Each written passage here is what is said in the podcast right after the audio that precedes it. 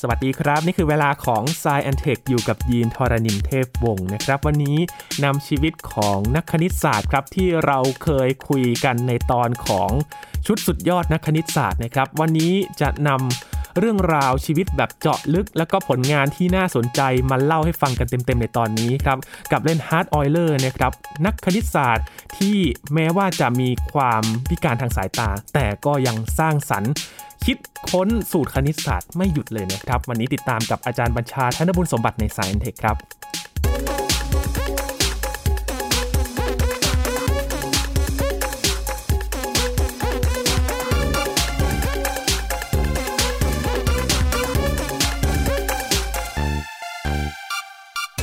เป็นตอนที่ไม่ปล่อยให้คอยนานนะครับ หลังจากที่เรารู้จักเขา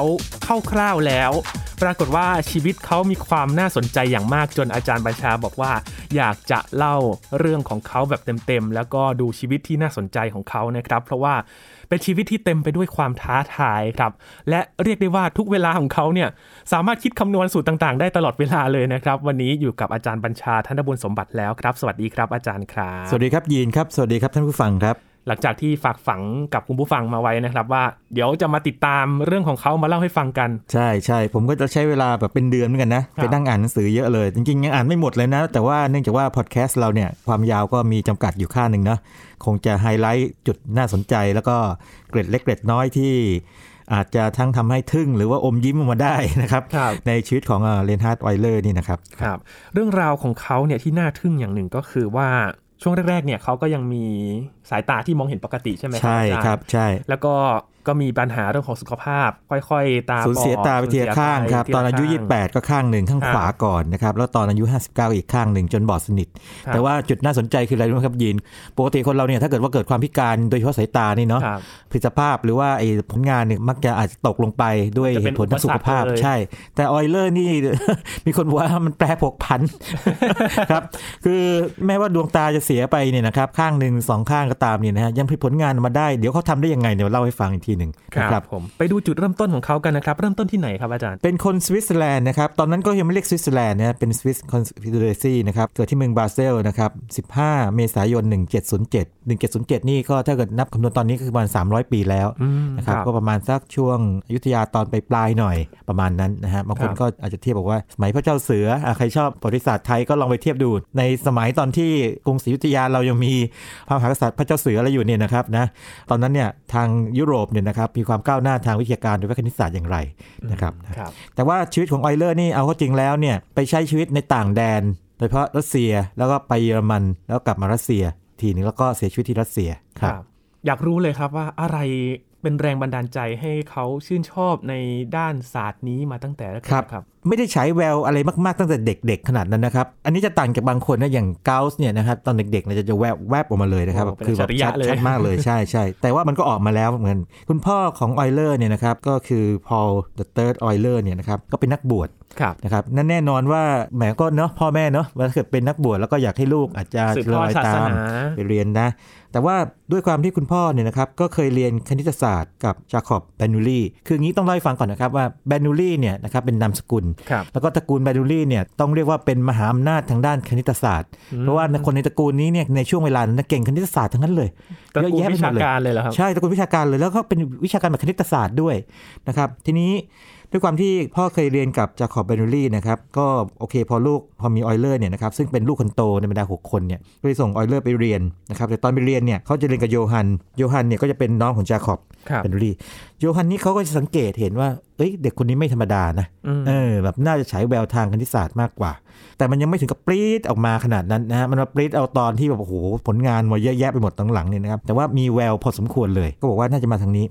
ก็ต้องนับถือความใจกว้างของทางครอบครัวออยเลอร์ก็ยอมนะครับนะแล้วก็จบตอนปริญญาตรีนี่อายุน้อยมากนะครับยีน อายุ 15 จบปอตรีแล้ว ฮะ นะครับ ก็เลยหางานทำไม่ได้ที่ University of Basel เนี่ยนะครับ เพราะว่าอายุน้อยเกินไปไง โอ้ ก็เลยเรียนโทต่อ ครับ ตอนเรียนโทเนี่ยก็ออกมาแนวปรัชญาหนึ่งคือทำวิทยานุพนธ์นะครับ เปรียบเทียบปรัชญาของระหว่างนิวตันนะฮะกับเดคาร์ตนะครับ เทียบกันว่าเป็นยังไง ก็มีพื้นฐานที่หลากหลายคือก็ยังไม่ได้คณิตศาสตร์แบบแท้ๆเต็มๆ จนกระทั่งเรียนต่ออีกปริญญาเอกนะฮะ dissertation เนี่ย ก็ไปทำเรื่องเกี่ยวกับแนวฟิสิกส์ว่าการแผ่กระจายของเสียง เป็นฟิสิกส์นะครับ คือในสมัยนั้นเนี่ยเข้าใจว่าวิทยาการเนี่ยมันจะไม่แบ่งเด็ดขาด โอ้โหฟิสิกส์เคมีชีวะอะไรแบบนี้นะค ครั รั บบ มันเป็นแค่วิทยาศาสตร์ธรรมชาติไง อืม เนี่ย natural philosophy อะไรอย่างนี้นะครัครับบเป็นปรัชญาธรรมชาติเป็นแบบนั้น เพราะฉะนั้นก็จะมีความหลากหลายมากเลยนะครับ ทีนี้ถึงบอกว่าได้ดีทางนิสสัตเพราะอะไรก็ต้องพูดว่าอย่างนี้ ครอบครัวแบนูลี่เนี่ยแหละนะครับนะพอเห็นแววก็เกิดอะไรขึ้น ก็คือลูกของโยฮันเนี่ยนะครับ ก็เรียกว่ามีลูกสองคนก็ไปทำงานที่เซนต์ปีเตอร์สเบิร์กที่รัสเซีย ครับ นะครับก็ชวนออยเลอร์ไปด้วย บอกไปไหมไปทำงานด้วยกัน เพราะว่าที่ราชสำนักนะครับของเอ่อพระราชินีแคทเธอรีนที่หนึ่งเนี่ยนะครับต้องการแค่ให้แบบนักวิชาการไป แต่พอไปถึงได้ไม่นานสิ่งที่เกิดขึ้นคือว่าพระราชินีองค์นี้นะครับก็เรียกว่าสวรรคตไปสิ่งที่เกิดขึ้นก็คือว่ามันก็เกิดความปั่นป่วนเนาะเป็นเวลาเกิดเปลี่ยนขั้วอำนาจต่างๆเนาะ เกิด ในใน ความ ในสำนักใช่ รอยร้าวทางการเมืองเกิด ใช่ ขึ้น ใช่ มันมันอย่างนี้ คือพอเกิดอย่างนี้ปั๊บเนี่ยเขาก็มองว่าไอ้เรื่องทางวิชาการเนี่ยไม่จำเป็นหรอกเปลืองเงิน อืม นะ เปลืองเงิน ออยเลอร์ก็เลยยังไม่ค่อยได้ดีในช่วงแรก ช่วงแรกไปเป็นทหารเรือ อะไรอย่างเงี้ยนะฮะแล้วก็ต้องไปสอนเรื่องสรีรวิทยา ครับ จนกระทั่งต้องรอประมาณสักสองสามปีนะฮะ ก็เริ่มมาเป็นอาจารย์ทางด้านฟิสิกส์ เพราะว่าเนื่องจากว่ามีพื้นฐานฟิสิกส์ไงที่ได้บอกนะครับ แล้วก็ต้องรอยประมาณสัก 5-6 ปีนะครับ คือ 1 ปี 1733เนี่ยถึงจะเริ่มเป็นอาจารย์หรือว่าเป็นโปรเฟสเซอร์นะครับทางด้านคณิตศาสตร์ อันนี้หลังจากที่เบนเดอรี่อ Benary นะครับที่คนที่ไปก่อนเนี่ยนะครับเขากลับสวิสไปนะครับแต่ว่าตอนที่อยู่ที่รัสเซียเนี่ยก็สร้างผลงานเอาไว้นะครับโดดเด่นผิด ครับ ตำรา อืม นะครับผมเล่าให้ฟังภาพรวมก่อนเลยนะครับเมื่อกี้ลืมบอกตอนต้นไปบอกว่า โดยทั้งชีวิตของเขาเนี่ยนะครับอายุ 76 ปีเนี่ยออยเลอร์เขียนหนังสือทั้งหมด 886 เล่ม โอ้ นะครับนี่นี่แบบยังไม่นับไอ้ที่แบบว่าประเภทจดหมงจดหมายอะไร เป็นบท ต่าง ควา ๆที่ มอะไรอย่างนี้นะ อ่าที่ติดต่อคือคนสมัยก่อนเนี่ยเขาไม่มีโซเชียลมีเดียเหมือนสมัยนี้เนาะ ครับ นะครับเวลาเขาติดต่อกันเนี่ยเขาติดต่อด้วยจดหมาย อืม แล้วทีนี้เวลานักวิชาการคุยกันเนี่ยแน่นอนว่าโอเคก็อาจจะมีการถามไถ่สารทุกข์สุขดิบกัน ก็มี แต่ บ้าง แต่แต่ส่วนหนึ่งเนี่ยนะครับที่เขาทำกันก็คือว่าเขาก็เขียนในความคิดเขาค้นพบอะไรหรือ ครั เขา บ เจออะไรขึ้นมาเหมือนกัน ดังนั้นมันจริงมันนับเป็นงานวิชาการได้ เล่าสู่กันฟังในแบบวิชาการ ใช่ใช่แล้วก็อันนี้เล่าข้ามช็อตไปนิดนึงเลย แม้ว่าออยเลอร์จะเสียชีวิตไปแล้วเนี่ยนะครับแต่ว่าผลงานของเขาเนี่ยนะครับต้องใช้เวลาอย่างน้อยอีก 50 กว่าปีเนี่ยกว่าจะตีพิมพ์หมด อืม จนจนถึงวันนี้ที่เข้าใจว่าอาจจะยังไม่หมดด้วย เพราะถ้าเกิดว่าไปนับเอาพวกจดหมายต่างๆ ที่เขียนโต้ตอบด้วย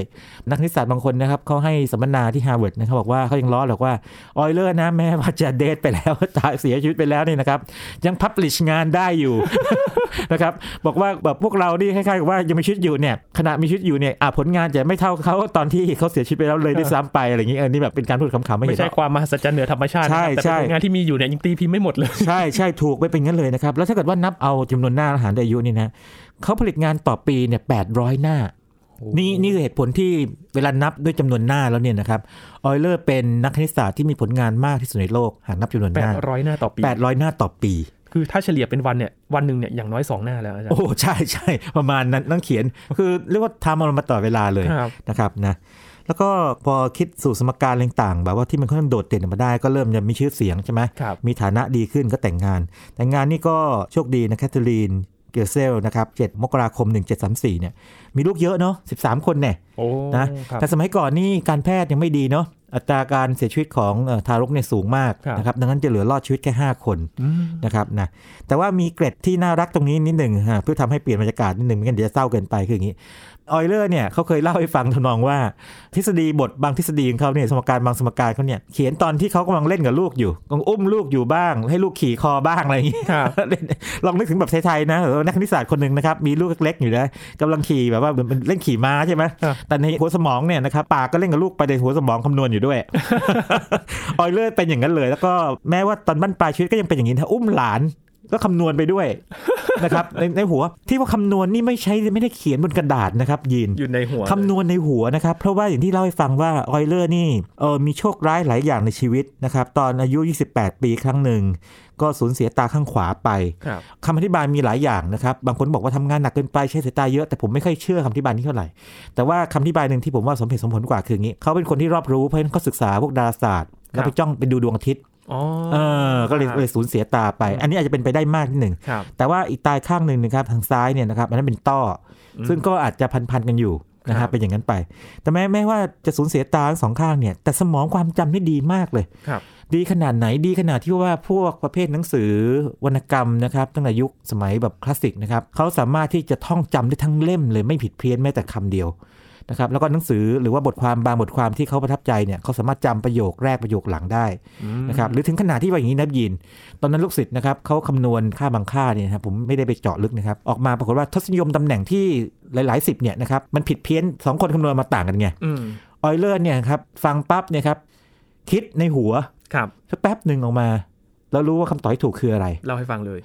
บอกเลยขนาดนั้น คือ คือมันสมองนี่ต้องเรียกว่า ซูเปอร์จีเนียสมาก ครับ นะครับเพราะฉะนั้นไอ้สายตาไม่ใช่อุปสรรคเลย แล้วก็ตอนที่สูญเสียดวงตาแล้วเนี่ยนะครับ ก็ยังติดตามผลงานวิชาการอยู่นะครับยิน เออเป็นยินยินที่เราทำยังไงถึงรู้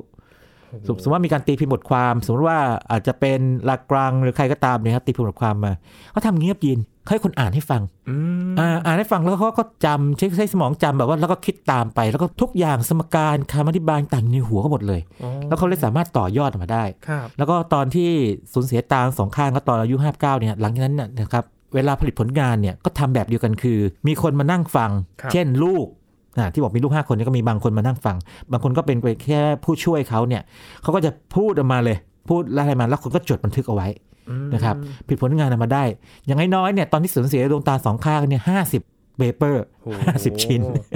นี่คือ ไม่ไม่อยากใช้คำว่าอาชญะเลยนี่มันยิ่งกว่าอาชญะแล้วอะ มันบียอนไม่รู้จะใช้คำว่าอะไรดีนะครับนะ คือถ้า ครับ นึกถึงสภาพความเป็นจริงเราลองหลับตาแล้วก็นึกคิดอะไรอย่างนี้นะครับ มันยากมากเลยนะ อ่า อา ครั จา บ รย์ ครับคือเราอย่างเก่งเนี่ยนะครับคือคนส่วนใหญ่ต้องเรียกอย่างเก่งเลยคือคนส่วนใหญ่ตัวเฉลี่ยเนี่ยบวกลบคูณหารตัวเลขไม่กี่หลักเนี่ยอาจจะได้เหมือนกันนะครับคิดในใจบางคนเก่งมากหน่อยเนี่ยผมเคยมีเพื่อนนะเก่งมากหน่อยคำนวณอะไรบางอย่างที่ซับซ้อนได้ อืม แต่ถึงขนาดที่ว่าเขียนเปเปอร์ในหัว แล้วก็พูดออกมาให้คนอื่นจดออกมาแล้วไปตีพิมพ์เนี่ยอันนี้ไม่ธรรมดาแน่นอน คือมันไม่ได้แค่คิดธรรมดานะครับอาจารย์มันต้องมาเรียบเรียงเพื่อที่จะเผยแพร่บอกเล่าต่อด้วยนี่โอ้โห มันสุดยอดจริงๆเลย ใช่ครับ ใช่ใช่ทีนี้ถ้าเกิดว่าดูช่วงชีวิตการทำงานก็เป็นแบบนี้นะครับ คือว่าก็ทำงานอยู่รัสเซียเนาะนะคครัรับ บ ประมาณ 14 ปี แต่ว่าทีนี้ความวุ่นวายในการเมืองไงพอมันมีเรียกว่าการเปลี่ยนผ่านอำนาจต่างๆ มันก็ทำให้วิชาการเนี่ยอยู่ยากนะ ครับ ก็ลงนั่นไป ในขณะเดียวกันเนี่ยนะครับตอนประมาณปีเอ่อ1741เนี่ยนะครับทางคราวนี้ทางเบอร์ลินนะครับตอนนั้นเป็นปรัสเซียเนาะ ครับ ก็เชิญเชิญออยเลอร์พระเจ้าเฟเดริกเดอะเกรทเชิญออยเลอร์บอกว่าไปมาอยู่ที่ Academy of Science ของเขาดีกว่า คืออย่างที่เล่าให้ฟังว่าพวกที่คล้ายๆกับมีฐานะมีอำนาจโดยเฉพาะกษัตริย์เรื่องต่างๆเนี่ยนะครับเวลาอยากจะอวดบารมีเนี่ยมันทำได้หลายอย่างนะอย่างหนึงคือกองทัพใช่ไหม ครับ แต่อย่างหนึงก็คือผลศิลปะใช่ไหมอ่าถึงสมัยของดาวินชีอะไรต่างๆเนี่ยก็เป็นอย่างนี้มันเป็นมานานแล้วล่ะ แต่อย่างหนึ่งก็คือพวกนักปราชญ์ราชบัณฑิตทั้งหลายอ่าของพวกราชวงศ์เนี่ยนะครับ อืม เขาก็ใครเก่งไม่ว่าจะเชื้อชาติเดียวกับเราหรือเปล่าไม่สนใจอ่ะเราเชิญมาอยู่กับเรา ครับ ก็ไปอยู่ที่เบอร์ลินนาน 25 ปีก็ผลิตผลงานออกมาเยอะแยะ ช่วงไปใหม่ๆเนี่ยก็ยังเป็นที่โปรดปรานของพระเจ้าเฟเดริกอยู่ แต่ว่าหลังๆเนี่ยนะครับพอไปช่วยงานทางด้านพวกออกแนวบริหารจัดการบ้านเมืองเนี่ยเนื่องจากออยเลอร์นี่อาจจะไม่ค่อยประสีภาษามากเท่าไหร่นะครับแต่บางบทความก็จะอธิบายว่าสร้างน้ำพุสูง 30 เมตรถวายไม่ได้นะครับพระเจ้าเฟเดริกก็เลยแบบค่อนข้างจะไม่ค่อยชอบใจ อืม ทีนี้ตอนนั้นเนี่ยเนื่องจากออยเลอร์เนี่ยสูญเสียตาข้างหนึงไปแล้วข้างขวาเนี่ยนะครับก็เลยเรียกเขาว่าไซคลอปส์ไซคลอปส์นี่ถ้าใครชอบอ่านเทพกรนามกรีกเนี่ยนะครับจะรู้ว่าหมายถึงยักษ์ตาเดียวไง โอ้ ก็คือเป็นการเรียกแบบประชดไง ซึ่งออยเลอร์แบบช้ำใจมาก ครับ นะครับ ทีนี้พอถึงจุดหนึ่งตอนอายุ 59 ปีเนี่ยทางเซนต์ปีเตอร์สเบิร์กนะครับก็มีพระราชินีนะครับแคทเธอรีนที่ 2 นะครับแคทเธอรีนเดอะเกรทเนี่ยเชิญออยเลอร์ก็เลยกลับไป แล้วก็อยู่ที่นี่ยาวเลยนะครับยาวจนกระทั่งสิ้นชีวิตนะครับ ขอด้านภาพรวมเพราะฉะนั้นจริง ๆ แล้วเนี่ยเป็นนักวิทยาศาสตร์ชาวสวิสก็จริง แต่ว่าไปใช้ชีวิตอยู่รัสเซียเยอะที่สุดนะครับแล้วก็รองมาคือเยอรมนีนะครับ อืมครับชีวิตนี้คือไม่ได้อยู่ที่บ้านเกิดเลยนะครับอาจารย์ ไม่อยู่ที่บ้านเกิดเลย ไม่ได้ไม่ได้กลับบ้านเกิดเลยนะครับนะไม่ได้ไปบราเซลเลย แต่ว่าก็จบจากที่บ้านเกิดนะครับ ครับทีนี้มาดูผลงานของเขากันครับอาจารย์มีอะไรที่น่าสนใจบ้างครับ อ่าลองลองดูเอาที่ค่อนข้างจะเข้าใจง่ายสักนิดหนึ่งก่อนดีไหม ครับ จริงๆ ต้องพูดว่าอย่างนี้นะครับ เดี๋ยวพอฟังเสร็จแล้วเนี่ยนะครับจะเข้าใจความหมายคำนี้เลย มีคนคนหนึ่งก็พูดว่าอย่างนี้นะบอกว่าออยเลอร์เนี่ย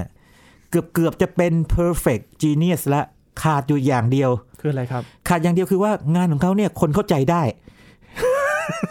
ฟังมันงงไหมายิน คืออย่างนี้งานของออยเลอร์เดี๋ยวจะอธิบายให้ฟังนะครับ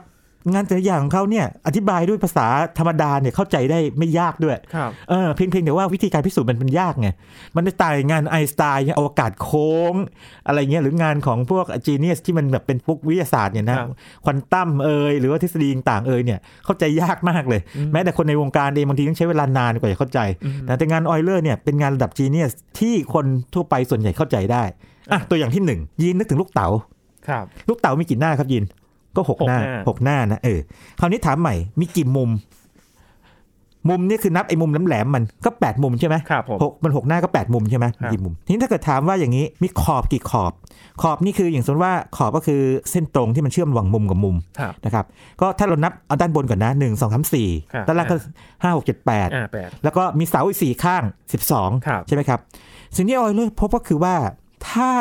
ถ้านะครับถ้าให้ v คือ vertex เนี่ยนะครับแทนจุดยอดคือมุม e เนี่ยแทน edge คือขอบ และ f เนี่ยแทนหน้า face v ลบ e บวก f จะเท่ากับ 2 เสมอ อ่ะ ตัวอย่างเอางี้เลยดีกว่า ในกรณีของลูกบาศก์เนี่ยนะครับ v vertex นะครับ มี 8 อืม 8 นะครับนะ ลบด้วย e e นี่ h คือ ครับ 12 นะครับนะ ลบ12บวก f บวกหน้า 6 นะครับ ครับ 8 ลบ 12 บวก 6 เรามาคำนวณดูครับ ได้ 2 อืม นะครับนะ ทีนี้ถ้าเห็นอันเดียวเนี่ยแค่ตัวอย่างนะครับ เอาตัวอย่างที่ง่ายกว่านี้อีกสักนิดหนึงแล้วกันนะครับ แต่ว่าจินตนาการนิดนึงคิดถึงพีระมิดของกีซ่า ครับ พีระมิดนะรูปพีระมิด ฐานเป็นสี่เหลี่ยม อ่าครับ แล้วก็ปลายแหลมๆใช่ไหมถามว่ามีเอา V เท่าไหร่ก่อน จุดยอดทั้งหมดกี่จุด ก็ทั้งหมด 5 จุด เพราะว่ามันมีสี่เหลี่ยมอยู่ข้างล่าง ข้างล่างนะหนึ่งสามสี่ ครับ แล้วก็จุดข้างบนหนึ่งอ่า ครับ V เท่ากับ 5 นะ H เท่าไหร่ H ก็คือขอบเท่าไหร่ ขอบก็คือสี่เหลี่ยมข้างล่างก็สี่แล้วใช่ไหม สี่ครับ แล้วก็มี ครับ มี ผม ไอ้เส้นเฉียงๆอีกสี่เส้น ใช่ครับ ก็ 8 ใช่ไหมอ่ะห้าลบแปดแล้วก็หน้าหลักหน้ากี่หน้า หน้านี่ก็ต้องคือฐานหนึ่งฐาน ครับ บวกกับอีกสี่หน้าหน้าเป็นห้าห้าลบแปดบวกห้าได้สองเหมือนกัน อ๋อ ปรากฏว่ารูปทรงปิดทั้งหลายทั้งปวงนะครับ ถ้าเป็นรูปทรงปิดเหลี่ยมๆพวกนี้นะครับ จะเข้าสูตรนี้หมดเลย ครับ v ลบ e บวก f เท่ากับ2 ครับ Euler เขาเรียก Euler formula for polyhedra นะครับนะปรากฏว่าอย่างนี้ครับยิน มันมีนิตยสารทางด้านคณิตศาสตร์ ฉบับหนึ่งซึ่งทรงอิทธิพลมากนะครับเขาเคยให้พวกนักคณิตศาสตร์เนี่ยโหวตกันเลย ครับ บอกว่าเอาละไหนในบรรดาพวกสมการคณิตศาสตร์เนี่ยนะครับเอาสุดยอดของคุณเนี่ยมีอะไรบ้างปรากฏว่าสมการนี้ได้อันดับสอง อืม นะครับได้อันดับสอง ครับ นะครับทีนี้ผมเอาอันดับสองขึ้นมาก่อนเพราะว่าเดี๋ยวจะพูดถึงอันดับหนึ่ง คืออันนี้รูปรูปร่างนี้เข้าใจได้ไม่ยากเนอะ ครับ มันแบบว่ามันเป็น มันเห็นภาพ เลเป็นเลขาคณิตเป็นภาพไงแต่อันนี้จะไม่เป็นภาพเท่าไหร่นะครับ อีกอันหนึงเนี่ยต้องใช้ความพยายามนิดหนึ่งแต่ว่าไม่ต้องคำนวณมากแต่จะบอกว่าอย่างนี้ ยืนครับตัวเลขนี่นะครับที่เป็นตัวพื้นฐานมากๆเนี่ยนะครับเวลาเราเริ่มนับเนี่ยเริ่มนับจากของไม่มีอะไรคือศูนย์ใช่ไหม ครับ พอมันมีเริ่มมีคือหนึ่งใช่ไหมเพราะฉะนั้นศูนย์กับหนึ่งเนี่ยเป็นตัวเลขที่พื้นฐานใช่ไหมครับนะครับ มีตัวเลขอะไรที่พื้นฐานอีกในทางคณิตศาสตร์ ค่าอะไรครับที่เป็นค่าสัดส่วนของเอ่อเส้นรอบวงต่อเส้นผ่าศูนย์กลาง ค่าพาย อ่า อ่าค่าพายค่าพายนี่ สามจุดหนึ่งสี่ สี่หนึ่งห้าหกมามาเสมอเลย ครับ นะครับนะทีนี้มันจะมี 2 ตัวที่ถ้าคนไม่เรียนสายวิทย์มาอาจจะไม่คุ้นเคย ค่าหนึ่งคือค่า e ครับ นะครับ e นี่ 2.71828 นะครับนะ e เนี่ย บางคนก็บอกมาจาก exponential นะครับ บางคนก็บอกว่ามาชื่อ Euler เองเปล่า จะบอกว่าตัว e เนี่ยนะครับเรียกเป็นตัวเป็นค่าของ Euler number ด้วยนะครับนะ แล้วก็มีค่าหนึ่งครับยีน ค่านี้เป็นค่าที่ต้องเรียนคณิตศาสตร์ชั้นสูงมานิดหนึ่งแต่วันมปลายก็เริ่มเรียนละจำนวนจินตภาพจำนวนจินตภาพคือรากที่ 2 ของลบหนึ่ง ครับ คือปกติแล้วถ้าเป็นเลขจำนวนจริงเนี่ยนะครับยกกำลังสองต้องเป็นเลขบวกเสมอ เช่น ถ้าเราเอาลบหนึ่งยกกำลังสองเนี่ยก็เท่ากับบวกหนึ่ง ครับ นะครับแต่ว่าเอ๊ะคำถามคือมันมีเลขอะไรไหมยกกำลังสองแล้วออกมาเป็นเลขลบคำตอบคือจำนวนจินตภาพนี่คือตัวนี้แหละนะครับ ตัวจำนวนจินตภาพเนี่ยภาษาอังกฤษเรียกว่า imaginary number ก็ใช้ตัว i imaginary number i ปรากฏว่าอย่างนี้ครับยิน ด้วยมันสมองอันพิเศษของออยเลอร์เนี่ยครับเขาสามารถเชื่อมโยงไอ้ห้าห้าตัวเลขนี้เข้าด้วยกัน เป็นอย่างนี้ครับ e ยกกำลัง i คูณ pi บวก1เท่ากับ0แปลกไหมครับยินดูนะครับ e ยกกำลัง i คูณ pi ครับ pi เนี่ยเป็นตัวจริงเลขจำนวนจริง i เนี่ยเป็นจำนวนจินตภาพนะครับ แต่ e เนี่ยจับไอตัวเนี่ยมายกกำลังข้างบน ถ้าเกิดยกกำลังแค่นี้มันจะเท่ากับลบหนึ่งแต่ย้ายลบหนึ่งมาทางซ้ายมือบวกหนึ่งเท่ากับศูนย์สมการนี้เป็นสมการที่พิสดารแล้วก็พิศวงแล้วก็น่าแปลกใจแล้วก็มีความลึกลับ แล้วก็แบบน่าทึ่งมาก มันเป็นสมการที่เอาเลขพื้นฐานเมื่อกี้ที่บอกอะมาไว้ในสมการเดียวสั้น ๆ เลยคือศูนย์หนึ่ง ครับ e i แล้วก็ pi นะครับ อันนี้พอมีการโหวตนะครับกันในวงการคณิตศาสตร์เนี่ยนะครับ ปรากฏว่าอันดับหนึ่ง โอ้ นี่คือสมการออยเลอร์สมการออยเลอร์อันดับหนึ่งติด 2 แล้วนะครับนะครับ ความจริงมันจะมีอีกอันหนึงนะครับ ที่มันติดท็อปอันดับ5นะครับเป็นอนุกรมอนันต์ผมเล่าให้ฟังอย่างนี้เลยละกันนะสำหรับคนชอบคณิตศาสตร์นะเพราะถ้าเกิดฟังตอนนี้แสดงว่าน่าจะชอบคณิตศาสตร์พอสมควรเนาะ สมมติว่าทำงี้นะครับยิน เราคิดถึงตัวเลขมาบวกกันแบบว่ายาวๆเลยนะครับเป็นอนันต์เลยนะ ครับ แต่ว่าเป็นอย่างนี้หนึ่งส่วนหนึ่งยกกำลังสองบวกหนึ่งส่วนสองยกกำลังสองบวกหนึ่งส่วนสามยกกำลังสองคือไอ้ข้างล่างเนี่ย เปลี่ยนไปเทียนหนึ่งแต่ยกกำลังสองหมดเลยบวกไป1นึ่งสี่กำลังสองบวกไปเรื่อยๆเท่ากับเท่าไหร่ปรากฏว่าคำถามนี้มีมาปล่อยมานานมากเลย แม้แต่นักคณิตศาสตร์ชั้นยอดอย่างครอบครัวแบนูลี่เนี่ยนะครับก็ยังแก้ไม่ได้ แต่ออยเลอร์มาแป๊บเดียวเลย เจอคำถามนี้เข้าไป ปึ้งปึ้งปึ้งปึ้งเปรี้ยงออกมาเป็นคำตอบเป๊ะเลย คือตัวคำตอบเนี่ยนะครับใครๆก็รู้ว่ามันน้อยกว่าสองคือมันพอบอกได้ พอลองบวกบวกๆกันดูเนี่ยนะครับ ครั นะ บ แต่ออยเลอร์ออกมาได้พายกำลังสองส่วนหก ฟังแล้วมันแปลกมากเพราะว่าเมื่อกี้บอกว่าตัวที่มันบวกกันเนี่ยหนึ่งส่วนหนึ่งยกกำลังสองบวกหนึ่งส่วนสองยกกำลังสองบวกบวกไปเรื่อยๆเนี่ยมันไม่เห็นจะเกี่ยวกับอะไรวงกลมเลยใช่ไหม อืม แต่มันเท่ากับเท่ากับเลยนะเท่ากับเป๊ะๆนะพายยกกำลังสองส่วนหกสมการนี้ซึ่งออยเลอร์พิสูจน์เนี่ยนะครับได้รับการโหวตเป็นอันดับ 5 อ่า ในบรรดาสมการที่สวยที่สุดในคณิตศาสตร์ นะครับเพราะฉะนั้นถ้าเกิดว่าถ้าพูดแค่นี้นะครับบอกว่าในบรรดาเอาสมมติว่าติดท็อป 10เนี่ยนะครับหรือท็อป5เนี่ยครับ ออยเลอร์ได้ไปเท่าไหร่แล้วครับ ถ้าเกิดว่าติดท็อป 10 เนี่ย ออยเลอร์ได้ไป 3 แต่ถ้าติดท็อป 5 ออยเลอร์ก็ได้ไป 3 3 ใน 5 ไม่ธรรมดาใช่ไหมครับ อ่า ไม่ธรรมดา คือนักทิศาสตร์เก่งๆ นี่เยอะนะครับ จริง ๆ แล้ว แต่ทำไมเหตุไฉนไหนทำไมมันมากระจุกอยู่ ที่ออยเลอร์อยู่ โอ้ แทบจะคนเดียวขนาดนี้ อ่าน นะครับนะ แล้วเป็นนักคณิตศาสตร์ในยุคที่ยังเป็นจักรวรรดิยังไม่มีระบบอะไร ใช่ การศึกษา ใช่ ที่ดี ใช่ เลย แล้วก็หาเลี้ยงชีพด้วยฝีมือตัวเอง เพราะว่าการที่พวกกษัตริย์หรือราชินีนะครับเขาจะเชิญไปเนี่ยก็ต้องเก่งเก่งมากๆ เก่งระดับโลกเลยเขาเรียกกันว่าในยุคนั้นเนี่ยนะครับเป็นยุคของออยเลอร์นักนิสสัตเรียกกันเลยนะครับบอกว่ายุคที่ออยเลอร์มีชีวิตอยู่เนี่ยเรียกว่าเป็นออยเลอร์อีราคือเป็นยุคของออยเลอร์ อืม นะครับก็สมควรแล้วเป็นอย่างนั้นทีนี้มันมีอีกสักสองเรื่องดีไหม ครับ ที่เข้าใจได้ไม่ยากด้วยนะครับ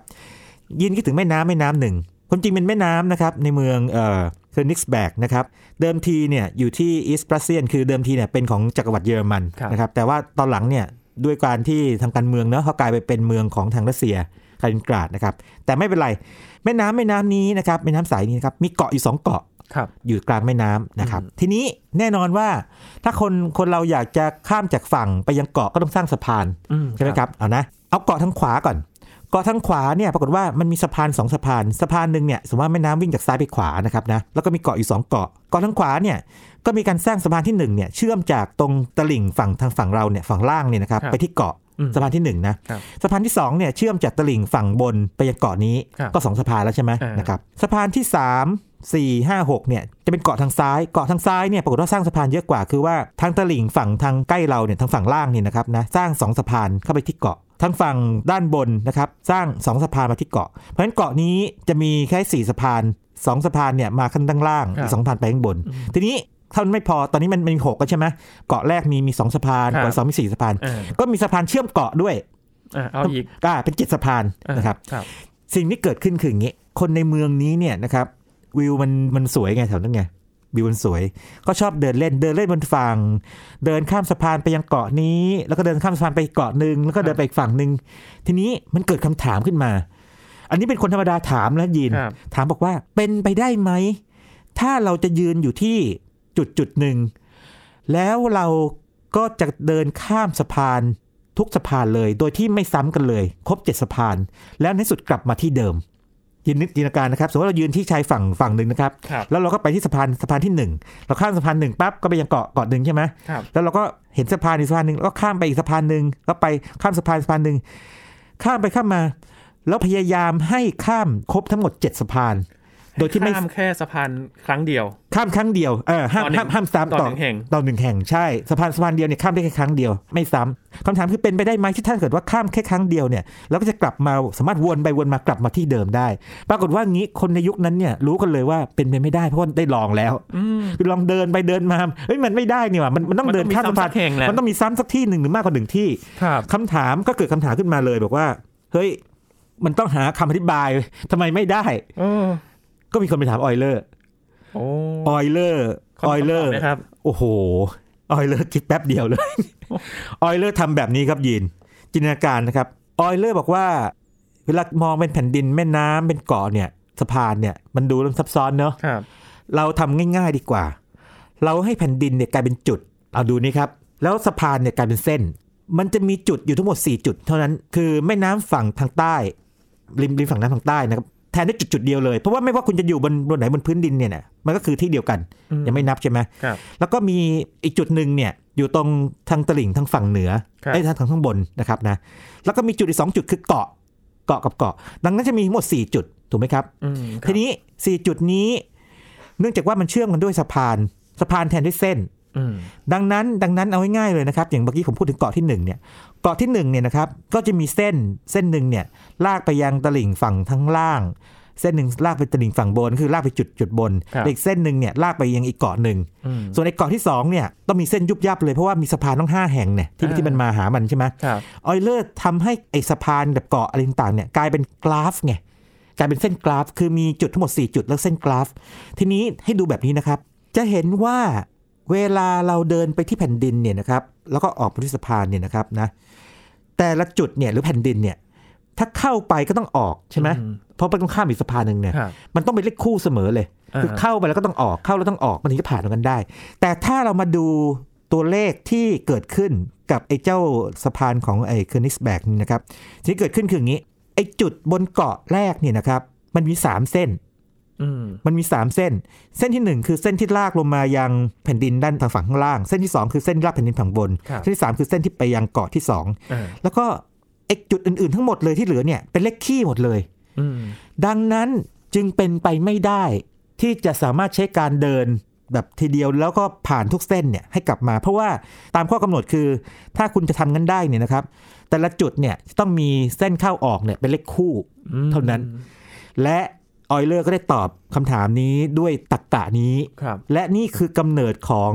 ทฤษฎีหนึ่งเรียกว่าเป็นวิชาหนึ่งเลยในคณิตศาสตร์เรียกว่าทฤษฎีกราฟ อ๋อ เป็นทฤษฎีบทแรกเลยออยเลอร์ได้ให้กำเนิดทฤษฎีกราฟขึ้นมา โดยไม่รู้ตัว เขาเลย ใช่จากโจทย์บ้านๆแบบนี้ ว่าคนข้ามสะพาน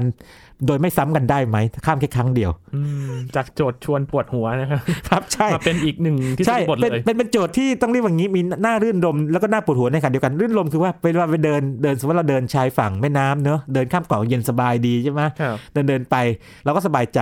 แต่ขณะเดียวกันเนี่ยมันชวนปวดหัวที่ว่า เอ้ยมันเป็นไปได้เปล่าวะทำไมเดินเท่าไหร่ไม่ได้สักทีละนองนี้นะครับนะแต่ออยเลอร์เนี่ยทำให้มันกลายเป็นเรียกว่าเป็นระบบ แล้วก็สามารถพิสูจน์ได้ชัดเจนมากเลย ทีนี้ทฤษฎีกราฟสำคัญยังไง ยีนครับ เอาง่ายๆสุดเลยนะ ยีนเวลาเราใช้ไอ้ Google Map ครับ นำทาง อืม จะเห็นว่าสมมติว่าจากเอ่อบ้านยีนมาไทย PBS จริงๆมันอาจจะใกล้ๆไม่เป็นไรเอางี้สมมติว่าเราไปต่างจังหวัดดีกว่าไปไกลๆเนี่ยมันอาจจะมีหลายเส้นทางใช่ไหม ครับ มันมีหลายเส้นทาง สมมติไปอยุธยา อ่าสมมติว่างี้สมมติว่าทุกเส้นทางรถไม่ติดหมดเลย ครับ เส้นทางที่ดีที่สุดก็คือต้องเป็นเส้นทางที่สั้นที่สุดถูกป่ะถ้ารถไม่ติด ใช่ครับ หมดเลยถูกไหม ใกล้ที่สุด แต่ทีนี้ถ้าเกิดว่าเรารู้จาก Google Map ว่าบางเส้นทางสั้นกว่าก็จริง แต่รถมันติด อืม ถ้าเราไปเส้นทางนี้เราไปติดแงกเช่น เกิดอุบัติเหตุ หรือมีไฟจราจรเยอะอะไรอย่างนี้เป็นต้น เราไปเส้นหนึงดีกว่าที่มันไกลกว่า อืม แต่ว่ามันเร็วกว่า ประห ใน ยัด แง่เวลาป เวลา ระหยัดเวลากว่าใช่ไหม Google Map ก็จะแนะนำบอกว่าไปอย่างนี้เร็วกว่านะ อืม แม้ว่าจะอ้อมหน่อยแต่มันเร็วเพราะมันรถไม่ติด ครับ ก็ทฤษฎีกราฟไง อ่า นึกภาพไหมชัดเจนไหมครับ โอ้มันมีระยะทางบวกเวลาเข้ามาด้วย ใช่ใช่แต่ว่าตัวออยเลอร์เนี่ยนะฮะได้ให้กำเนิดทฤษฎีกราฟจากคำถามง่ายๆ แบบบ้านๆนี้ขึ้นมา อืม นะครับหรือแม้แต่เรื่องของโซเชียลเน็ตเวิร์ก